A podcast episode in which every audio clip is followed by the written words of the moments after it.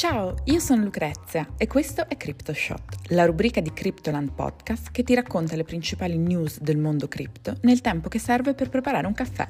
Io vado a mettere sulla moca. Siete pronti? Partiamo!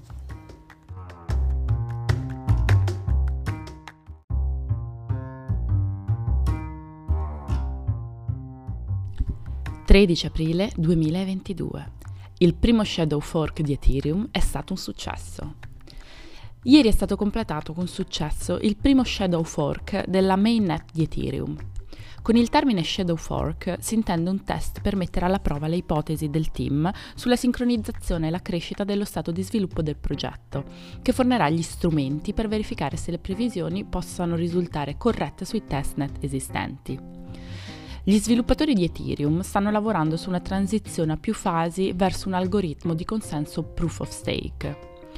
La fusione vera e propria, prevista per la fine di quest'anno, sostituirà l'attuale meccanismo di proof of work ad alto consumo energetico attualmente utilizzato per convalidare le transazioni di Ethereum con il meccanismo proof of stake. Nel modello Proof of Stake le transazioni sono convalidate da nodi gestiti da stakers piuttosto che da miners. Ad ogni utente viene richiesto di dimostrare il possesso di un certo ammontare di criptovaluta. Pertanto, a differenza della Proof of Work, la Proof of Stake sceglie il minatore in base alla sua ricchezza, non alla sua potenza di elaborazione. La data esatta per la fusione effettiva di Ethereum non è ancora confermata, ma anche se la fusione è lontana mesi, il test di ieri ha dimostrato che è possibile. Ethereum attualmente ha sia catene proof of work che catene proof of stake che funzionano contemporaneamente. Entrambe hanno validatori, ma solo la catena proof of work elabora le transazioni. Dopo che la fusione sarà completata, la blockchain di Ethereum passerà completamente alla catena Proof of Stake, conosciuta come Beacon Chain. Fortnite alla conquista del metaverso. Epic Games, publisher del popolare videogioco Fortnite, ha annunciato un round di finanziamento da 2 miliardi di dollari al fine di accelerare i piani dell'azienda nel metaverso. L'accordo, che deve essere ancora approvato dai regolatori, potrebbe portare la valutazione di Epic a 31,5 miliardi di dollari. Questo round include investimenti da parte di Sony Group Corporation e Kirkby, la holding company dietro a Lego Group. I tre partner intendono combinare competenze e tecnologie per influenzare il futuro dell'intrattenimento e del gioco digitale, sviluppando nuove esperienze virtuali per i fan dello sport e dei videogiochi. Il round di finanziamento segue un annuncio da parte di Epic e Lego Group, che avevano già stretto una partnership per rendere il metaverso sicuro e divertente per bambini e famiglie. Sebbene Epic e Lego non siano entrati nei dettagli dei loro piani per il metaverso proposto, hanno delineato tre principi che, secondo loro, garantiranno la sicurezza degli spazi digitali che svilupperanno.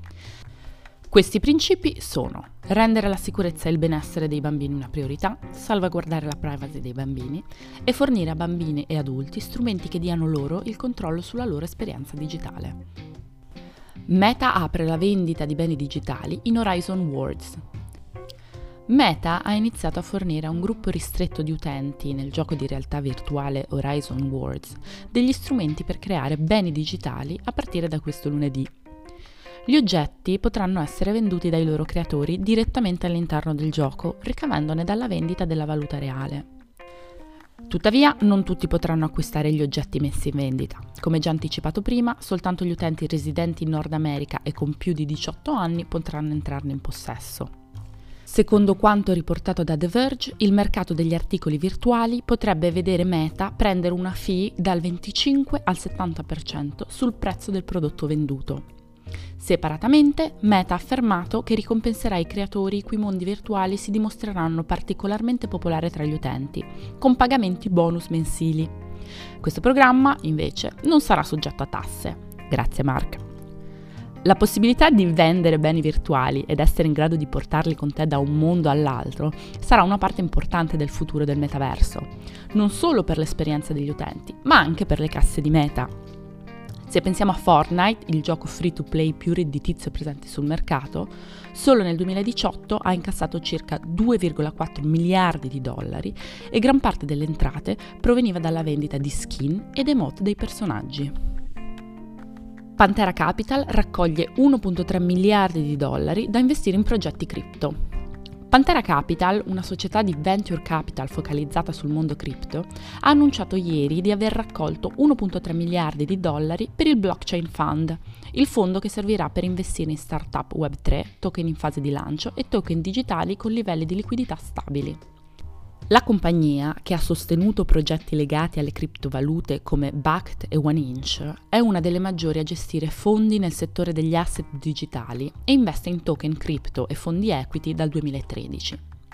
Pantera funziona raccogliendo il denaro degli investitori, assegnandolo a progetti che ritiene promettenti e ridando i rendimenti agli investitori in cambio di commissioni. L'obiettivo iniziale di Pantera per questo fondo, lanciato nel giugno dell'anno scorso, era di 600 milioni di dollari e possiamo dire che lo ha superato ampiamente. Nonostante i mercati in rosso, la spesa tra le società di venture capital Web3 rimane pesantissima la scorsa settimana Near Protocol ha incassato 350 milioni di dollari, Binance US ha raccolto 200 milioni di dollari per costruire il suo exchange e la società NFT Genies ha raccolto 150 milioni di dollari. Pantera ha dichiarato che il fondo investirà in aziende in più settori cripto, come infrastruttura blockchain, piattaforme di NFT, giochi Web3, metaverso, exchange e finanza decentralizzata.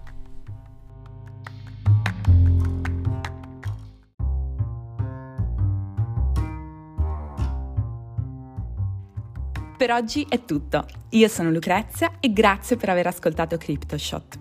Vi aspetto per il caffè di domani. Ciao!